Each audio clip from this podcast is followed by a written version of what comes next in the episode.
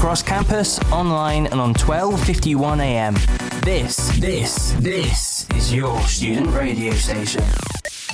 And a very good afternoon. It has just turned one o'clock. You are watching or listening to Insight here on Raw 1251 AM, depending on where you're getting your insight from, whether that's from our Facebook, YouTube, or Twitter streams live, or indeed on Mixcloud and Spotify, where you can catch up with any of our shows so you don't miss out. Um, very, very hello, very good afternoon, hello to you. Thanks very much for tuning in. Um, this is obviously quite a, I'd say, quite a stressful time for a lot of students at the moment. Obviously, impending essays and exams. Probably many people didn't want me to say that right now, but there we go. We can't avoid it. Of course, for a politics student like me, it is the most ideal thing to do to take a break from writing a politics essay to then go into talking about politics on today's show. We've got a lot to run through. Of course, it's a big set of elections this week. So we'll be talking about that very soon, including what elections you, as Warwick students, can vote in and some of the big themes across the country. It was also Joe Biden's first 100 days last Friday. So we'll be talking a little bit about some of the successes, some of the challenges that face Joe Biden, and what, what lies ahead for the rest of the Biden presidency. Certainly been quite different from the Trump presidency, that must be said. Um, just very quickly as well, though, obviously, Raw News has been putting out a lot of content over the last week. We had our interview um, with Johnny Jenkins speaking to Warwick President Luke Mepham, and we also had my interview um, with the winning University Challenge team.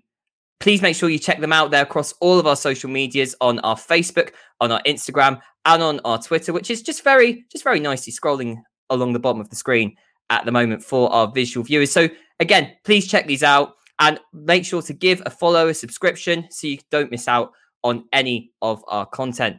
Okay, well, let's now get going with the show and start off by bringing in my deputy head of news here at Raw 1251 AM, Will Kingswood. Very good afternoon to you. Good afternoon to you too.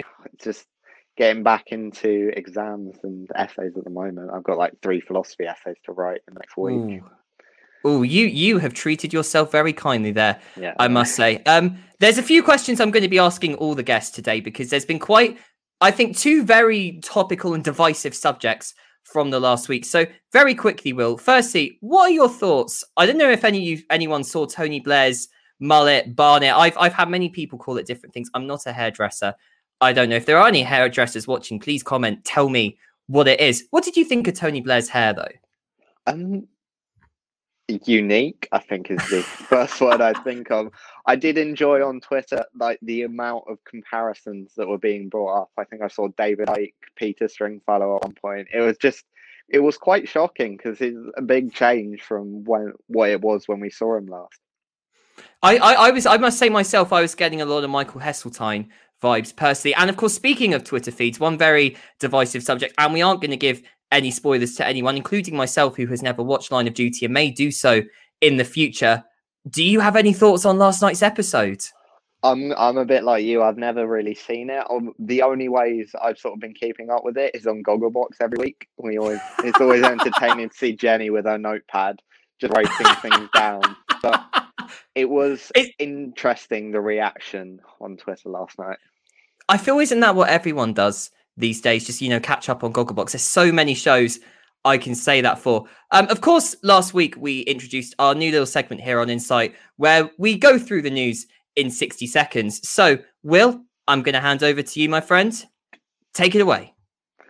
So obviously we had uh, Boris Johnson's flat in the news. Um, it's now being investigated by the Electoral Commission, but as to whether anything will come from that remains to be seen, especially because the Johnson government seems to have an ability to shy away from any sort of repercussions from any sort of scandal. Um, over in France, we had a, fr- a group of French generals calling for military rule to um, combat the spread of Islamic fundamentalism, and which is quite an interesting thing, especially to see in France, because that's the sort of thing you'd see in definitely not in Europe and maybe in like Burma or somewhere like that. Then we had Biden's speech to Congress following his first 100 days, promising big spending throughout um, America. Obviously, it will be interesting to see how they're going to end up paying for that in the long run. And obviously, in America, they're still having big um, conflicts over the wearing of masks. Biden saying it was a it's a patriotic act now, as opposed to sort of providing scientific rationale for it. And then obviously we had the line of duty finale last night, as we as we've as we've just mentioned earlier. Very controversial. It was very interesting to see the reaction on Twitter last night, but I won't go into it any further, just in case people haven't seen it and want to. And that was the news in 60 seconds. Thank you very much, Will. I have to say, my Twitter last night, I don't know if it's just because the fact that not obviously many sports clubs haven't been posting over the weekend, of course, joining in a boycott of social media um, over anti-racism within football, but also just in general as well. It was just so, everything last night. Facebook, Twitter, even Instagram was coming up with line of duty. I, I don't. I feel like I'm really missing out on something.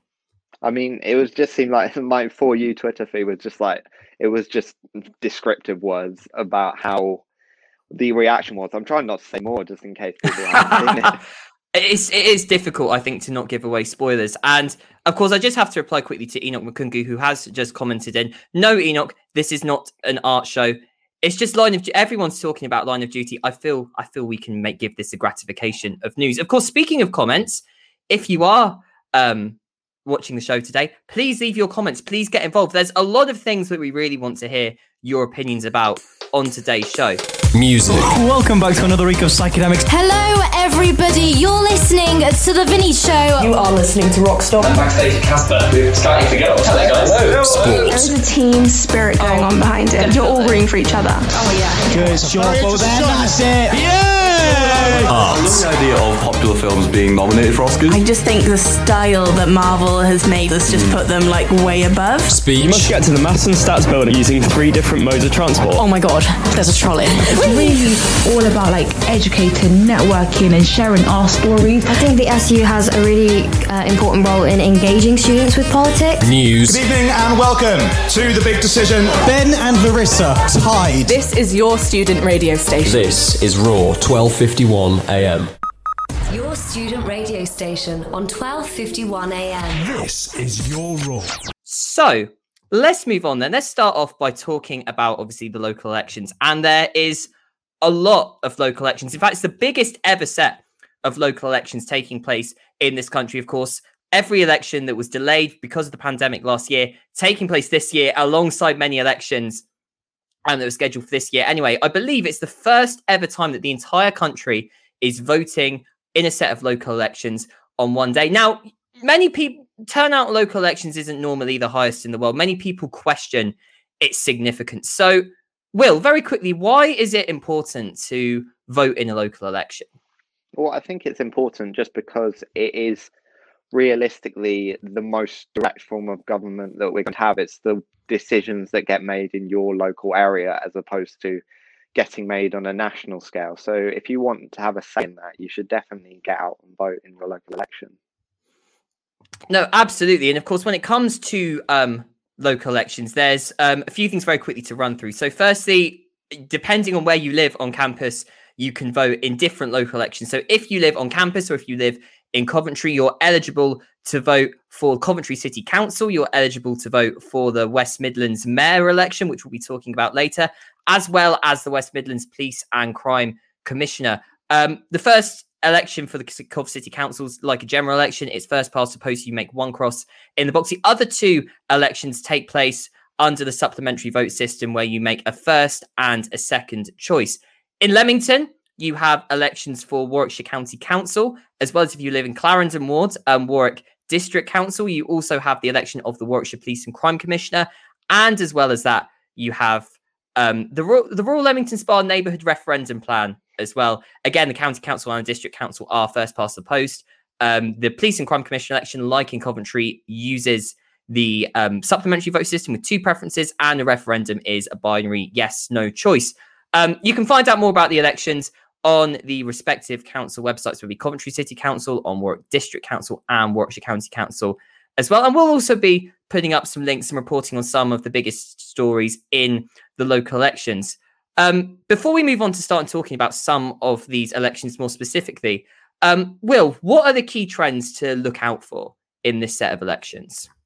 Well, I think so far this set of elections is sort of going to look like uh, almost a referendum on uh, Boris Johnson's support. Obviously, we've had the news in the last few weeks about his potential corruption within the Conservative Party with Green Greensill, with uh, the Dyson, Dyson issue, and um, with Boris Johnson's flat. So I think that will really make the difference. And if you see a, like less conservative support than you than may have been predicted, that might be the reason for it. Okay, well, Will, we will see you again very soon. Let's move on now to talking about the first key election group that we're going to talk about. We're going to talk about three groups, and let's start off in Hartlepool. Now, technically, yes, this is a local election, but this is a parliamentary by election.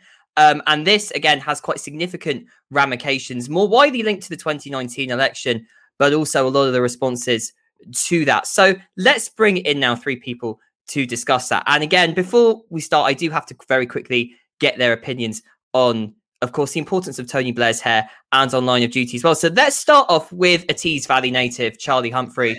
Very good afternoon to yourself. Um, great to have you on. Firstly, Tony Blair's hair, line of duty. Any comments?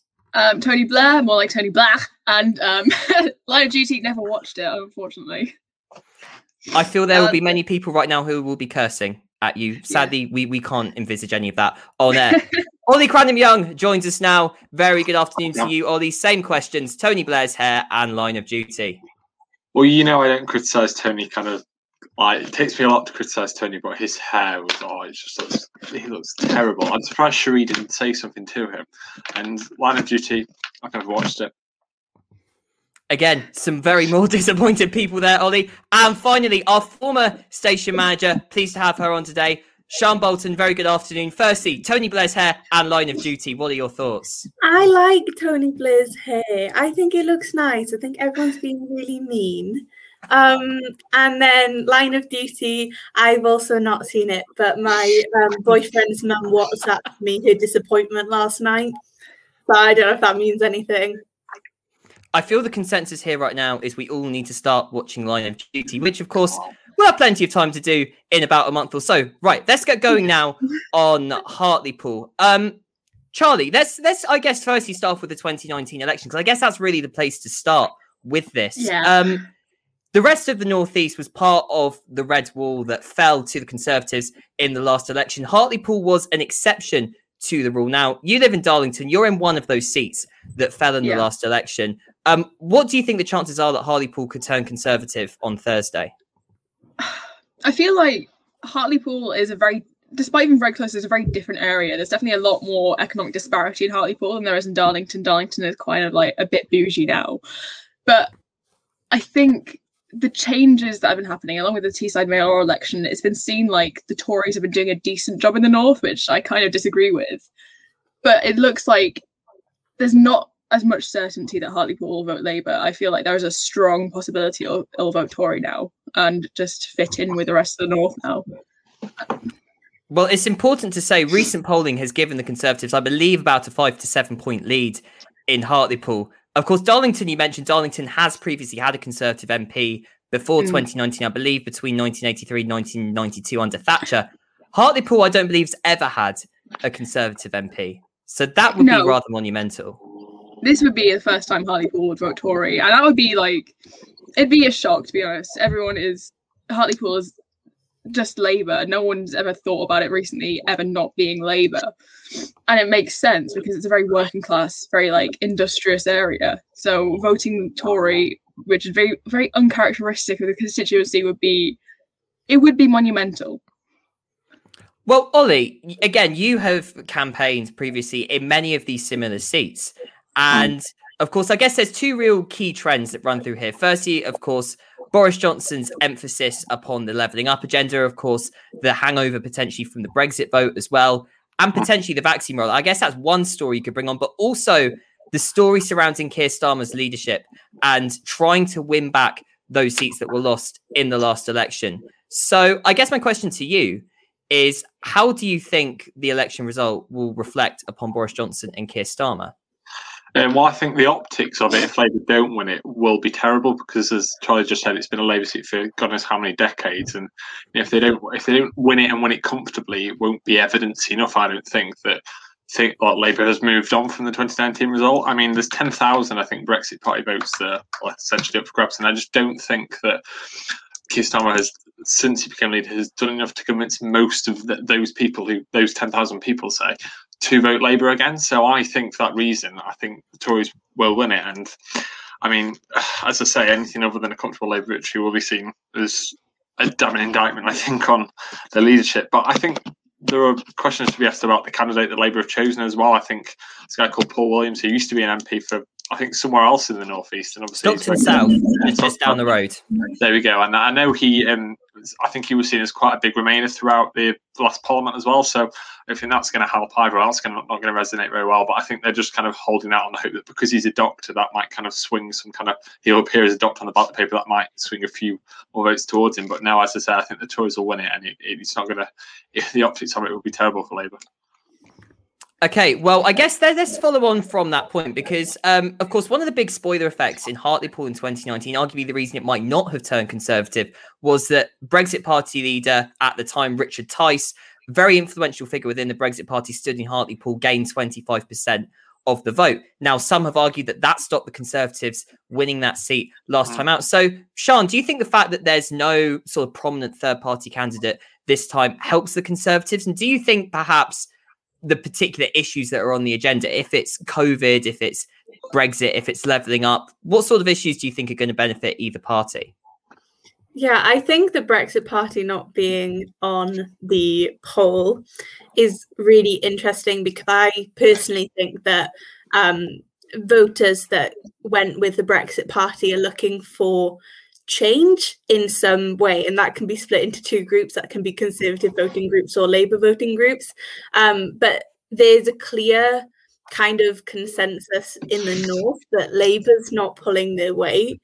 Um, and it's kind of frustrating um, to see that labour could clearly see after 2019 um, that there's a problem with the north and how they're connecting with the north and um, the north feeling listened to. Um, and it seems like Keir Starmer's not made any kind of big gains in trying to reach out to that, um, which I think is interesting. I think what's going to be up for grabs is so different depending on the type of Brexit voter that you're looking at. Um, but I think COVID is going to make all the difference with this one and how um, whether people have thought the Conservatives have done well with COVID or people the problem is Keir Starmer's leadership on COVID hasn't been distinct enough um, to show like a another route out of COVID. So, what are you really voting for if you're voting for um, a Labour seat on COVID? I'm, I'm not sure. So, yeah, um, I think we'll have to see how it plays out. But I, I can see the Conservatives making gains on those Brexit Party voters. Well, I think it's going to be very interesting to see on Thursday night. Just very quickly, one last question. I'm coming to you on this, Charlie. Um, obviously, we mentioned the Tees Valley mayoral election as well within this. It's taking place at the same time. Um, obviously, voters in Hartlepool will be voting in that, as well as voters in Stockton, Redcar and Cleveland, Middlesbrough, and Darlington as well. Yeah. Um, internal polling the Labour Party had back in January put Ben Houchen on for a fairly comfortable victory. Do you agree with that? Um, I will quote my dad on this because he um he told me to register to vote post to, to postally vote for the mayoral elections. And what he said was that there's no the progressive vote is fairly strong because there's no green party candidate there's no other left-wing candidate apart from labour. And then the Tor- but the tory candidate has been perceived to be like quite reasonable quite progressive in the last few years. And considering how well labour's been doing recently i don't i feel like there's a strong possibility that there will be a tory mayor in darlington and tees valley which I am disappointed by, not gonna lie. Um, the Tories don't really do anything for County Durham, but they're strengthening their grip on the area because the Treasury, the northern campus of the Treasury is there. They're cutting a lot of things there. It's not particularly great, but I can see that Labour's not going to do very well. It hasn't been doing very well for some years now. Well, a full list of candidates in both elections are available online. The election takes place on Thursday. Um, I am I'm aware we do need to at least try and give a full candidate list, so I will be publishing that in the comments throughout the show for both election. Raw Breakfast, the feel good way to start your day. This is Breakfast Radio for Warwick students by Warwick students. playing the feel good hits and brightening up your morning. Plus, we have the best gaps, games, and giveaways to freshen up your stagecoach commute. Listen to Raw Breakfast every day from 8 a.m. Fancy cheap tickets, classic films, independent films, and the latest blockbusters. Experience in film direction or the chance to join a great fantastic team and see movies for free. And join Warwick Student Cinema today. Go to filmsoc.warwick.ac.uk. Your student radio station on 1251 AM. This is your role. Let's now bring in um, one last year's other station manager, station manager again this year, and of course, a very big line of duty fan. So I do have to, of course, canvass her thoughts on that, given that she has um, actually watched the show compared to the rest of us here. Um, Lucy Ferriby Stocks, a very good afternoon to yourself. Thank you for having me. It's fantastic to have you on. Um, same two questions I've obviously asked every guest. Um, are we going to go to um, Tony Blair's hair firstly and line of duty? Okay, Tony Blair's hair. I, I'm not a fan. I will admit. I, I do think he needs a bit of a haircut. I, I can see what he's trying to do. I know it's, we've all been in the middle of lockdown, but I, I think the guy. I think Cherie needs to have a bit of a word, you know, and uh, get that sorted out. Uh, I agree with what Ollie said there. And then again with Line of Duty, as everybody knows, I am a fan of the show and have watched from the beginning. I, you know, last night, as without any spoilers, I can I understand the dis- what some people are saying is disappointment but I can also understand what has been done and why Jed Mercurio has done what he has done with it. I think it's what you've got to think is the show is quite. He tries to reflect the world we're in, we're in at the minute, so I think that should be uh, sort of bear in mind. And also, I'm just a fan of the show because loads of the actors in it, including Vicky McClure, are from Nottingham, so I'm patriotic. you know, I've got to have some benefit in there. Of course, that is the most important thing. Let's now move on to another set of elections. Let's go on to the devolved parliaments now. And I guess there's a lot we could unpack from this. So, um, Lucy, let's start off with you. Obviously, the Scottish Parliament elections are taking place on Thursday as well. Um, polling at the moment seems to suggest that Nicola Sturgeon will be on for some form of either close to getting a parliamentary majority and forming a minority government or getting a majority within Holyrood. Um, what what what do you think it will mean for independence if these polls are correct?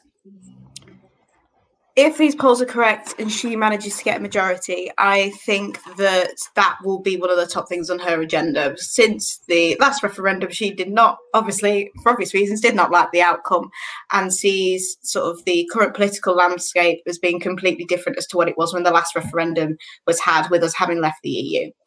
Um, so I can see that being a priority. I think what she's got to be careful of is that is it a priority for the rest of Scotland and your average Scottish voter? Because at the minute, you know, independence might be nice if you believe in that, but under current circumstances with the pandemic, what people are going to be going through, so sort of what how are they going to live their jobs, trying to find a sustainable future outside of the pandemic or moving forward with us having to live with COVID for a very long time. I think that is going to be on the forefront of people's minds rather than independence. So I think she's got to tread a very fine line for trying to balance that, which I think is going to be at the forefront of many people to the independence vote. And I also, obviously, from centrally within Westminster, she is going to get a lot of opposition from the Conservatives. Boris Johnson himself was there all adamantly against a second referendum in Scotland. Well, indeed. And I guess one of the key defining points about this election is um, how the agenda is trying to be framed by both parties. And we've seen, obviously, the SNP of the Conservatives have both made independence quite a significant part of their platforms, obviously, from two very different sides. The Liberal Democrats have emphasised it as well. Um, the Labour Party, interestingly, um, Charlie, Anas Sarwar, of course, new leader of the party from the start of the year, has tried to move the agenda away from um, from independence towards issues like the NHS, towards public services, particularly given COVID over the last year. And certainly going by polling at the moment, it seems to be working for him. Well, it's kind of natural to think that because um, independence has been talked about so much, especially since like the last referendum, and it seems to be a bit of a pipe dream at the minute. I feel, whereas the pandemic is very much real, and there is a lot of pressure on the NHS, and that's like at the front of quite a lot of people's minds. So it's kind of natural that if you're driving like I will improve these problems that are currently ongoing rather than I will strive to maybe do something maybe it seemed it would it'd sway me definitely if I was voting in these elections. Well, I just want to bring in um, Enoch Bakungu's comment now because I think this is rather interesting. So, Enoch has said the problem for unionist parties, well, most just the Conservatives, is that they have bought into the Nicola majority equals independence referendum rather than trying to focus on social policy and reforms. Also, commenting that a 15 year old government should not be this hard to run against. And I guess that's, I guess he does make a convincing point there, Sean, that the SNP have been in power for 15 years. There has been significant critique upon their record in public services.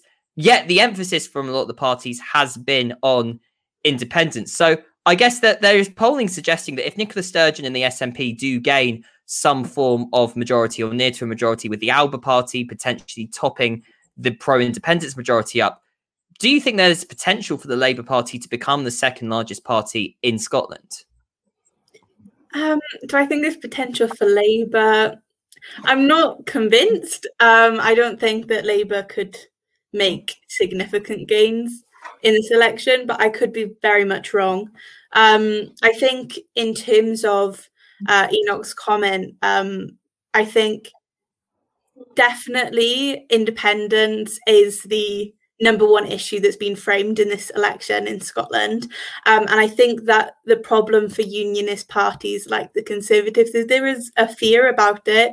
Um, and they want to be able to stand against that. Um, maybe you have potentially more left leaning voters who are unionist and they want to um, be able to vote for a party that is going to keep unionist.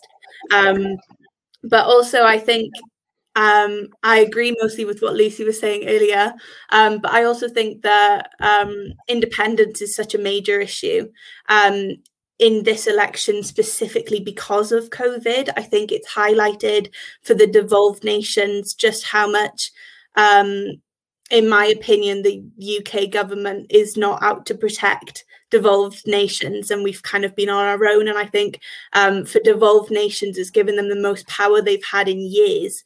Um, so I think it's given a little taste of what independence could be like um, and how that system could operate. So I think it's become even more of an issue than it has been ever before, particularly in Scotland and in Wales. Well, let's stick with you now, Sean, and let's talk about Wales because obviously the Welsh Parliament is being elected on um, Thursday as well. Now, polling there suggests that Mark Drakeford could be on for a similar result to what he got in 2016, either um, or the just close to securing a majority, I believe, just a small minority, potentially a majority as well. Um, his leadership ratings have been rather favourable. People in Wales have genuinely, or generally, sorry, responded well to his handling of the pandemic. So, do you think that that could boost Drakeford potentially in getting a majority? I could be very wrong with my predictions of the Welsh government elections, but I think there is potential that this could be the first um, election in 22 years where Labour doesn't win a majority. They were, I think it was 30 30 um, in the last election, but I could be wrong. But it was very close down the middle uh, between Labour getting a majority or not. And I think um, where Nicola Sturgeon has probably made gains with support on leadership.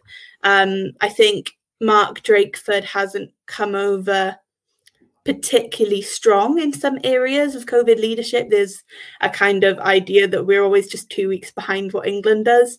Um, that's just my opinion. Um, I think that there is a need for looking at change. Like Enoch said, how is it so hard to run against a 15 year old government? Well, in Wales, we're looking at a 22 year old government.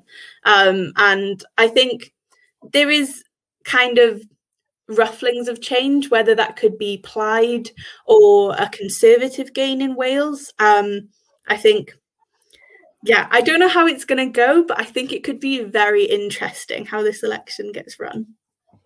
No, certainly. And Charlie, um, I know you've got to go soon, so I'm going to come to you last on this point as we are pushed for time. Um, of course, Wales was another region in the last election where the Conservatives made considerable gains, arguably on the back of Brexit and also the unpopularity of the Labour Party at the time. Now, the Conservatives have ruled out going into a coalition agreement or some form of agreement with Plaid if that means they get in in the Welsh government. So, do you think then that that's very much entrenched that there will be a Labour administration of some form in Wales post Thursday?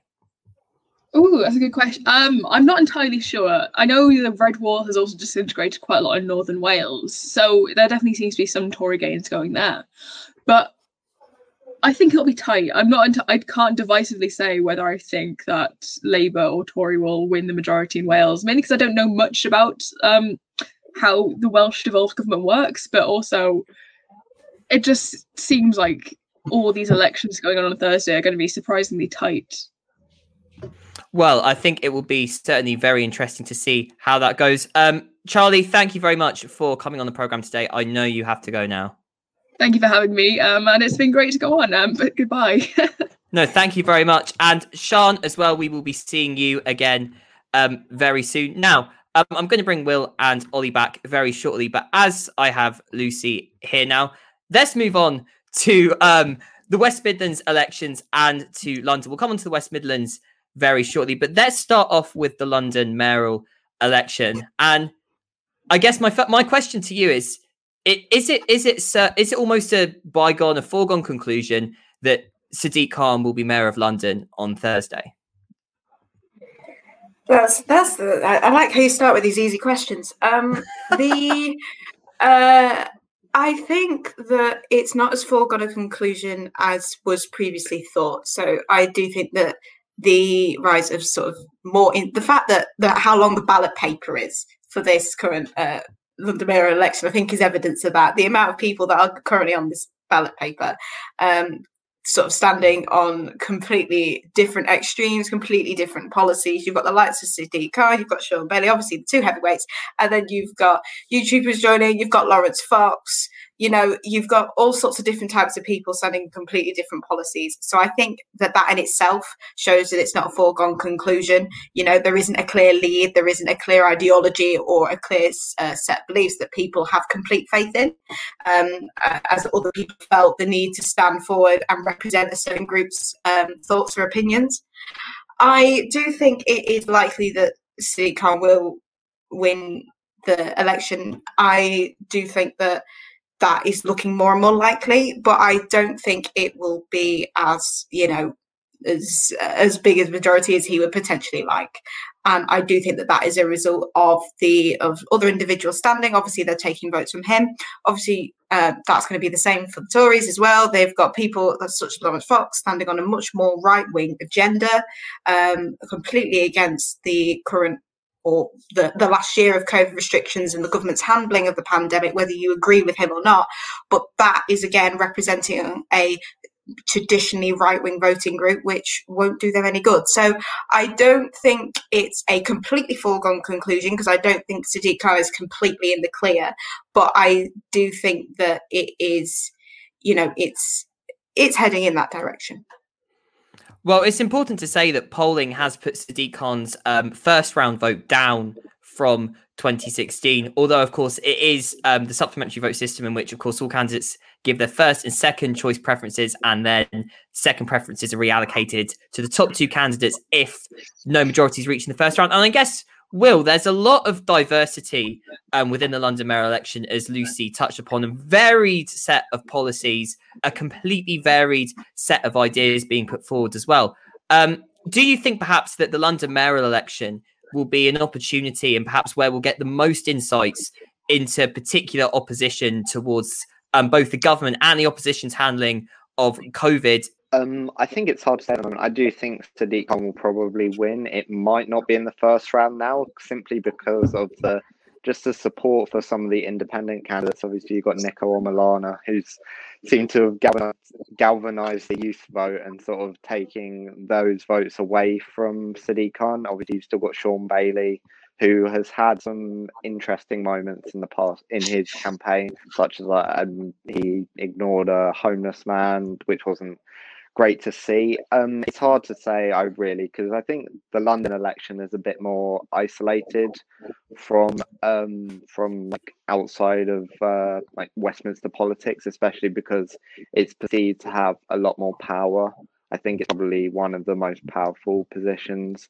like independent of Westminster. So I think what you're going to see is more of a referendum on that, or more of an uh, opinion poll on how Sadiq Khan was doing. But obviously, I think enough people think he's doing well enough, so he probably will be re-elected. Okay, Ollie, let's come to you now. Let's move on to the West Midlands. And I guess obviously we started off talking about the Red Wall. We're going to Yeah. finish off talking about the Red Wall. Um, the West Midlands mayoral election in 2017 was seen by many um, commentators at the time as the first real example of the fall from or the move of voters from Labour to the Conservatives over issues such as Brexit and um, increased frustration with the Labour Party. Um, Polling is very tight, though. Andy Street, at the moment, the Conservative candidate, has a small lead over the Labour candidate, Liam Byrne. I guess my question to you is how do you believe this election is going to go? And also, um, what do you believe the wider ramifications are dependent upon the result?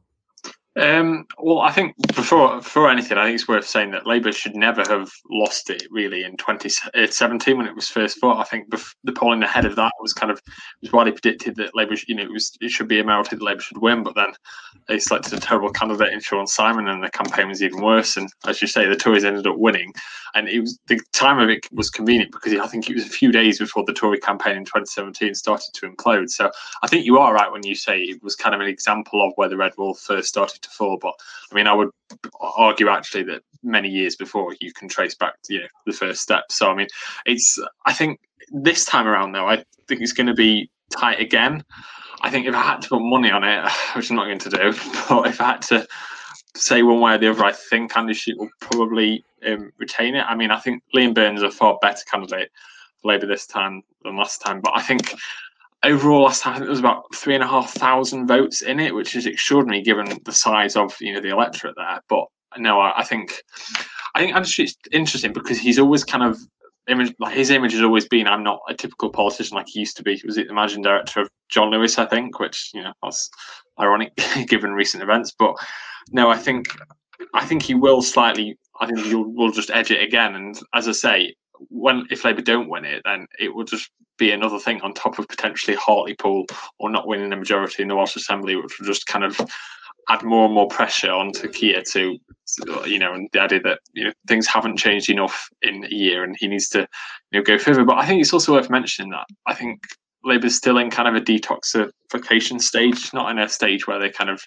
I think it's too early personally to be reaching out to you know voters that they need to regain trust with. I think at the moment we're still in a phase of making the party just detoxify. So I'm not making. Um, we appear to be having some internet issues at the moment. I think your internet has just come back, but um, we're going to have to move on now um, to the obviously our next topic. So um, again, absolutely fine. It's technology. I, I am well known to not enjoy modern technology. So there we go. That is the local elections taking place on Thursday. You've heard all of the things across different elections across the country. Um, of course, remember that there are elections that you can vote in. Um, as Warwick students, more details available on our website, where we be where we will be publishing the results across all our social medias as the evening unfolds. Looking for a bite to eat at the Warwick SU? Daily specials and fine dining experience at the brand new Canopy. Karaoke, pub grub, and lager on tap at the Dirty Duck. Salad and sarnies to go in the bread oven. Or a latte link up at Curiosity. There's something to suit any taste and any budget. And if you've got a big night ahead of the Copper Room, start it right at T-Bar. With speciality cocktails Best stop prices. and our expertly stocked bar overlooking a piazza. At Warwick SU outlets. There's something to satisfy every taste. Your student radio station on 1251 AM. This is your role.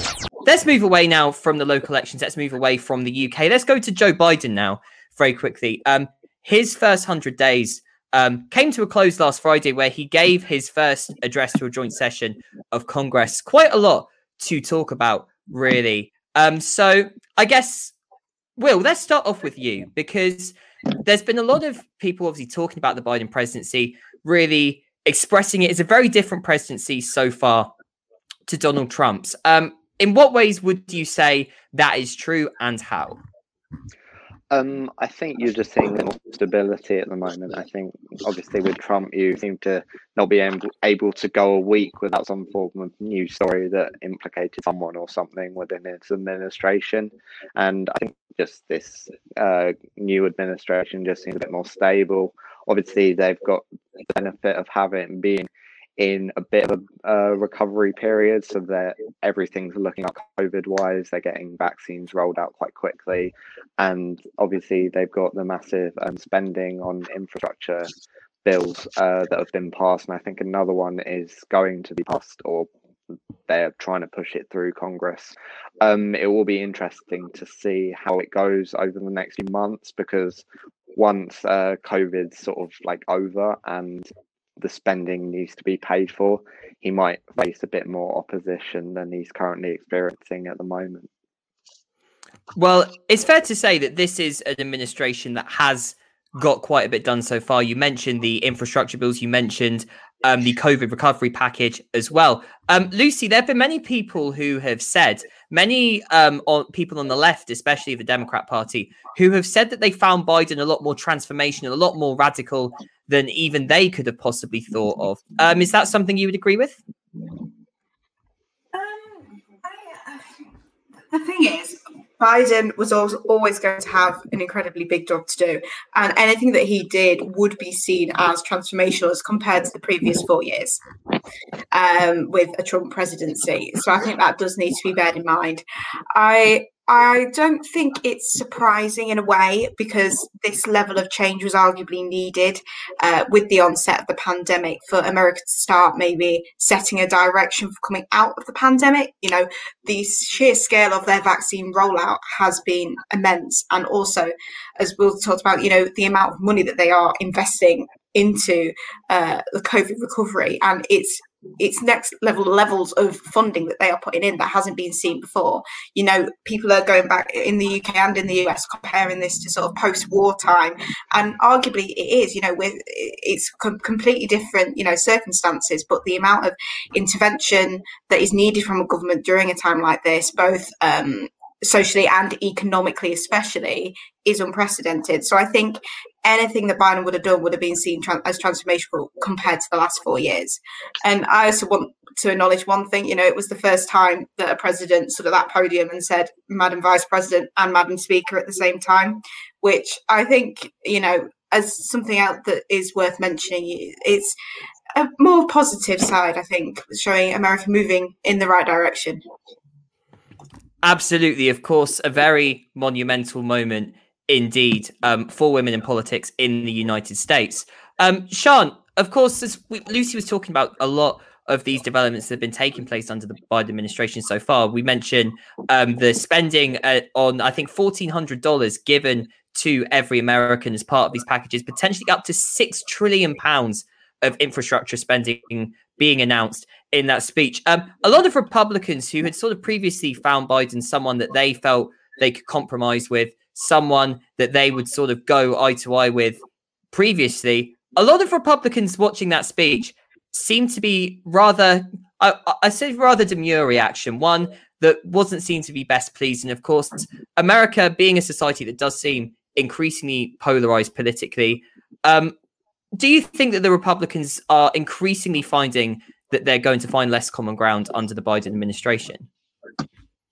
Yeah, so first off, I am notorious on Insight for being the politics student that doesn't watch the news. So I'm really sorry if um, anything I say is completely random. Um, but I think that the middle ground in American politics has been shifting for the last 20 years, and I think it will continue to shift.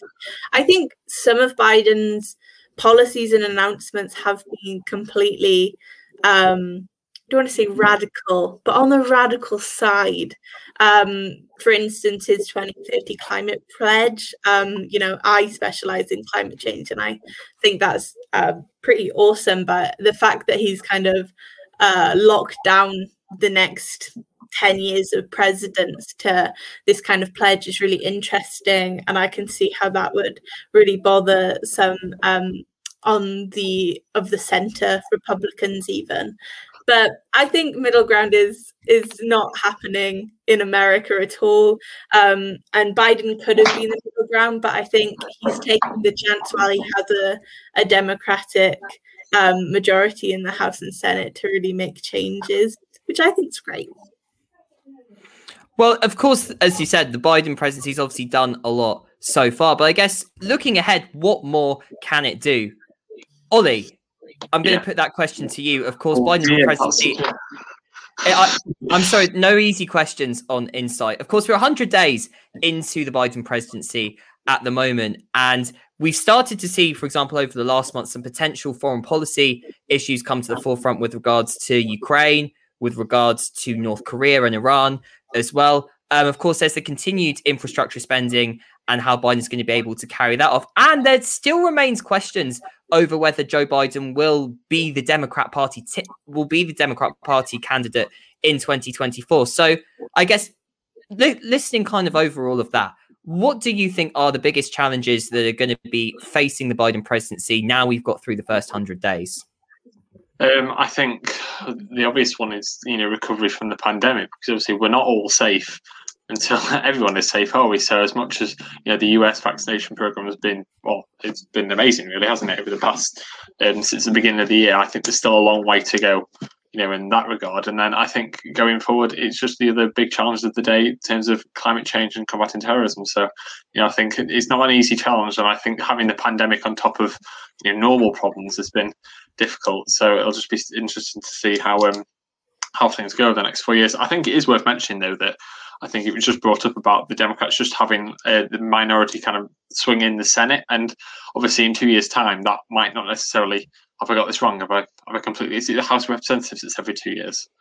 House of Representatives every two years, but a third of the Senate does go up as well, and that, exactly. that could easily go back to the Republicans. And if that in two years' time goes back towards the Republicans, then as I say, you might you might find another brick wall like Obama did for much of his presidency. So I think there obviously there's a lot going through at the moment, and I think we'll it'll be like that for a lot of the next two years because it'll be a case of you know trying to get as much through as you can before the next set of elections. But I think so far so good, really.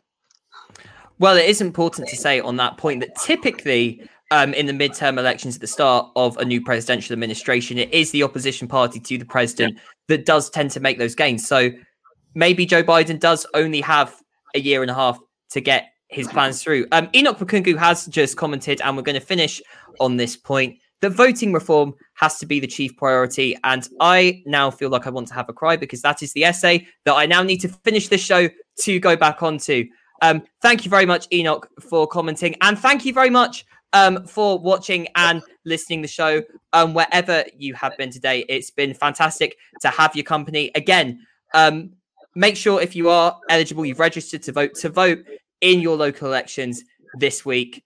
As we said, all the details we'll be covering it here on Raw 1251 AM. Um, thanks very much for your company. I hope you have a lovely day and thanks for tuning in. Across campus, online, and on 1251 AM. This, this, this is your student radio station.